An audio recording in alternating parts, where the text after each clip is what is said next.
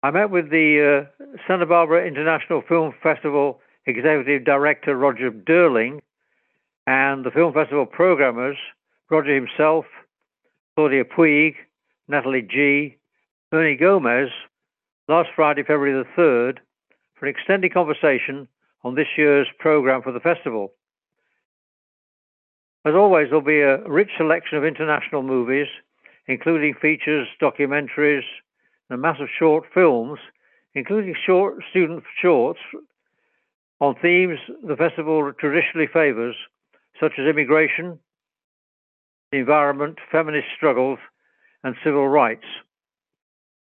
The international spread of content will certainly provide a break from the narrow concentration on national preoccupations and national experience in our local theatres. We began with a rundown of the major stars and artists of the of 2022, starting with Angela Bassett, star of Wakanda Forever, the second episode of the Black Panther series, whom Durling himself will be interviewing. Cate Blanchett, widely praised for her starring role as the conductor and composer in Tar, which will be given a free screening at the Arlington during the festival. Danielle Deadwyler will be here too. She played the mother of Emmett Till in the film Till, which is uh, included among the virtuosos, was overlooked by the Academy but has been rewarded by the festival. Happily, there's a special treat also as SBIFF will welcome Colin Farrell and Brendan Gleeson, who starred in The Banshees of Inisherin, directed by Malcolm McDonagh. They will receive the Vanguard Award, and I was delighted to learn that Roger is a great fan of McDonagh. I greatly admire his um, his plays, and I I think I think I've seen them all. We moved on to discuss the movies themselves, starting with the environmental films. Natalie got the ball rolling with an enthusiastic reference to a series of um, environmental shorts, beginning with uh, a film called Earthbound. Earthbound deals with uh, the water crisis in Africa following a prolonged series of droughts and other environmental disasters. We have a really powerful shot, which is actually produced by uh, local Santa Barbara resident Orlando Bloom, and that's called Earthbound. And that's all about the water plastic crisis around the world. And it's based uh, in Africa. And Orlando will be there to do a Q&A at the festival on Friday the 17th with the director. Another one that not stands out, the title makes it very specific, Bringing Back Our Wetlands, which oh, yeah. is about the Goleta Slough. It's a local filmmaker, I think, who made that. Yeah, it's a feature. It's a local filmmaker, um, Michael Love. If anybody's been going to the festival, uh, he's uh, been a contributor to the festival many years. So we're we're glad to welcome him back and and feature his latest film, which is yeah called Bringing Back the Wetland. It's about uh, it's a, about an hour long, so it is technically a feature. Uh, but it's about the uh, the wetland there in Santa Barbara and UC Santa Barbara and sort of their efforts. Right below to... the university, yeah, right below the campus. Yeah. Are there any others, Ernie, that you can think of? Uh, are actually uh, two of the free ones. Since we're talking about uh, the free films, there are two that are nature related: uh, Soul of the Ocean and Patrick and the Whale. Uh, so those are going to be free at the Arlington in the 2 p.m. slots. They should look great on the big screen. That's kind of why we wanted to show them, uh, you know, give everyone a chance to see these important, amazing looking films on a big screen.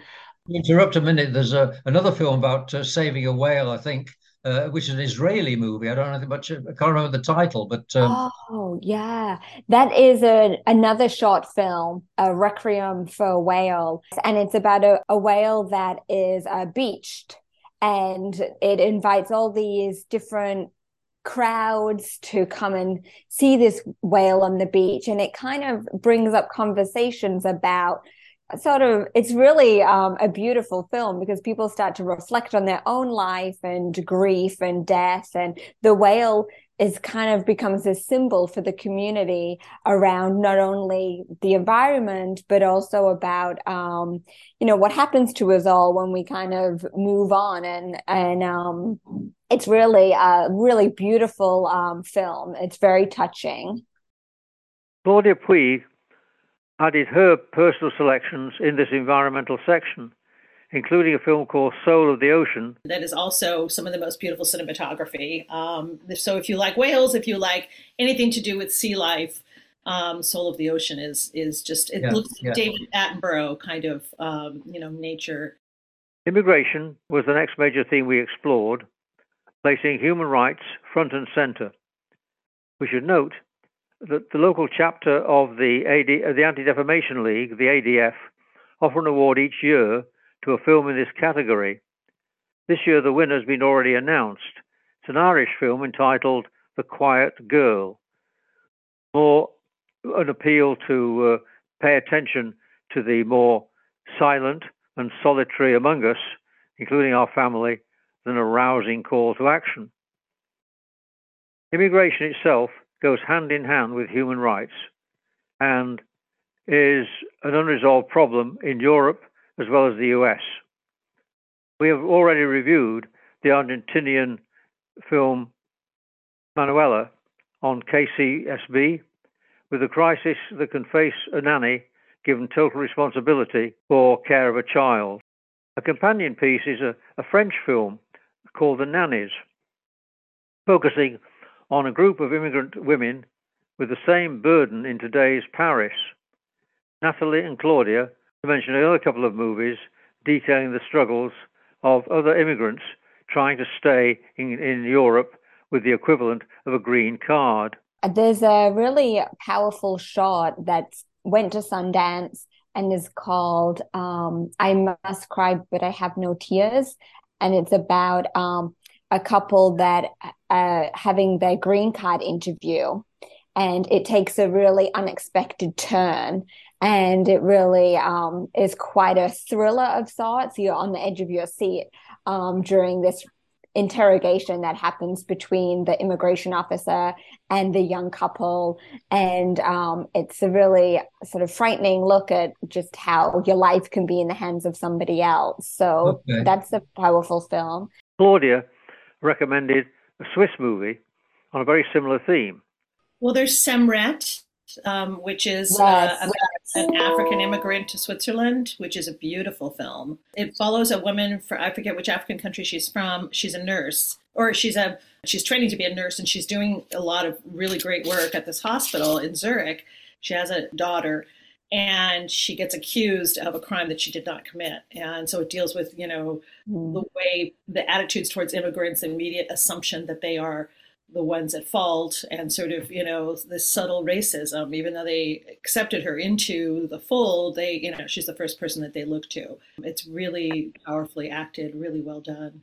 Bernie gomez liked the argentinian american film manuela which uh, he praised for its quality in itself and also its very different conclusion with the nanny making a decision that will affect the lives of all the participants in the movie as in past festivals, there are several movies dramatizing women's struggle for recognition, independence, and simple respect.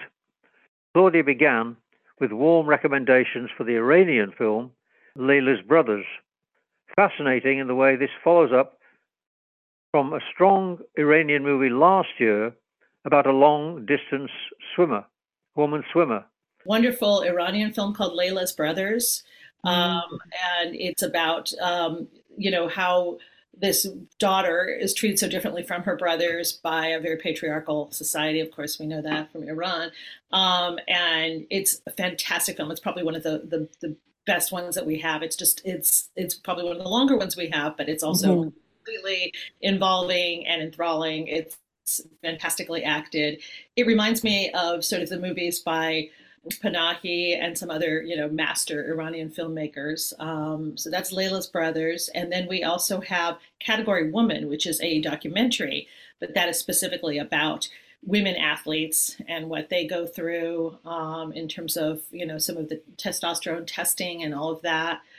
Um, and then there's a wonderful short, Natalie, you can tell mm. more about that, about a woman in India who is not educated and oh, goes yeah. she is i think in her 90s she goes back to yeah. first grade. Yes, yeah, it's such an uplifting, inspirational short film from India. It's called Barefoot Empress, and it's about a woman in her 90s who never went to school but decides that she wants to begin. And she goes to first grade and she goes to class every day with the first graders. And she um, at the end of the school year she takes the exam and she gets the highest mark out of everyone in the class. That's a heart. And, okay great. yeah it's really uplifting. And there's also a great film from iceland called woman at sea. It's about a woman who um, is alone and looking for work and she's from France and she's new to Iceland and she decides to get work on a fishing boat with men. And it's about her keeping up with them and finding her own strength and resiliency. And the cinematography on the boat is really captivating when she is um fish like it's a you know one of those like boats um you see on the television on the Alaska series. It's a real yeah. fishing boat, and um, it's really a story about resiliency and um, you know finding your own independence. Ernie Gomez wanted to remind us about other notable movies in that category. One of them is called Jane Campion, the Cinema Woman. Since we had oh, Jane Campion last year uh, uh, with Power of the Dog, this is a documentary that's sort of an overview of her life and her career and how you know she made those groundbreaking films uh, in the 90s and then you know she left the film world to go raise a family and now she's back and she's making great movies again and don't know her or don't you know it's a good introduction into her. The second one is uh, called my name is happy and it's a documentary from from turkey about a singer who was on uh, sort of the version of uh, American Idol, you know, reality show, but they're in Turkey, and she was sort of poised to become this next big breakout star, and she was becoming really popular. Uh, and then her boyfriend just, you know, became jealous and whatever, and tried to kill her, tried to shoot her. Uh, she survived the attack, and um, you know, unfortunately lost her voice. But the film is sort of about her trying to get her life back, going through re- rehabilitation, and really shining a light on uh you know in the middle east this idea of femicide of how uh to a certain extent men you know can kind of get away with murder uh if it if it's uh you know killing their loved one their supposed loved one that uh for some reason uh, that's not considered a serious crime as if you know they were to shoot someone off the street. So really, you know, he got a slap on the wrist. She survived the attack, and it's about her sort of like trying to get her life back and trying to get her voice back and uh, and then moving on with her life. So uh, it, it is actually another inspirational story, a true life story about some of the things that go on in other parts of the world. Claudia wanted to remind us there's also a full slate of Irish movies this year, as there was last year, as a matter of fact, including The Quiet Girl mentioned earlier, as well as a documentary uh, around a Catholic woman activist Lyra is the title here. In the thick of the so called Troubles of the 1970s through the 1990s, till the peace agreement between North and South Southern Ireland.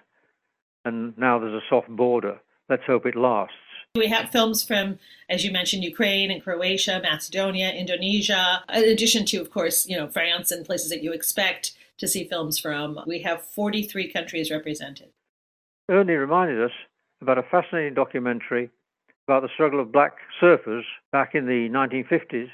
The full title is Wade in the Water A Journey into Black Surfing and Aquatic Culture.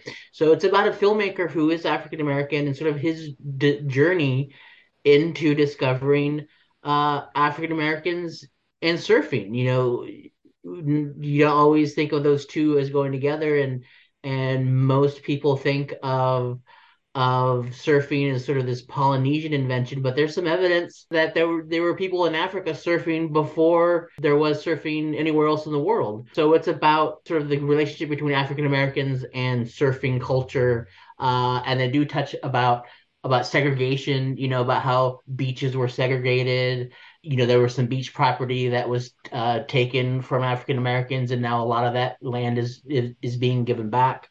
Um, so that's a great look at uh, African Americans and surfing culture. That too belongs to the category, of course, of human rights, to which I would add a note about a film from Chile, Chile 76.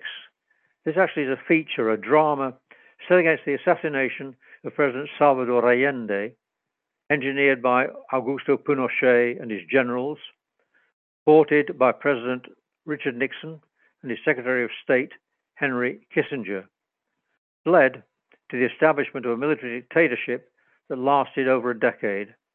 An important history lesson to Bonda, indeed. In a little over half an hour, we covered a lot of ground, a huge variety of films from three continents. If you have a pass, I urge you to take the plunge and sample as many of these international offerings representing the infinite variety of the human experience, along with the triumphs and the setbacks.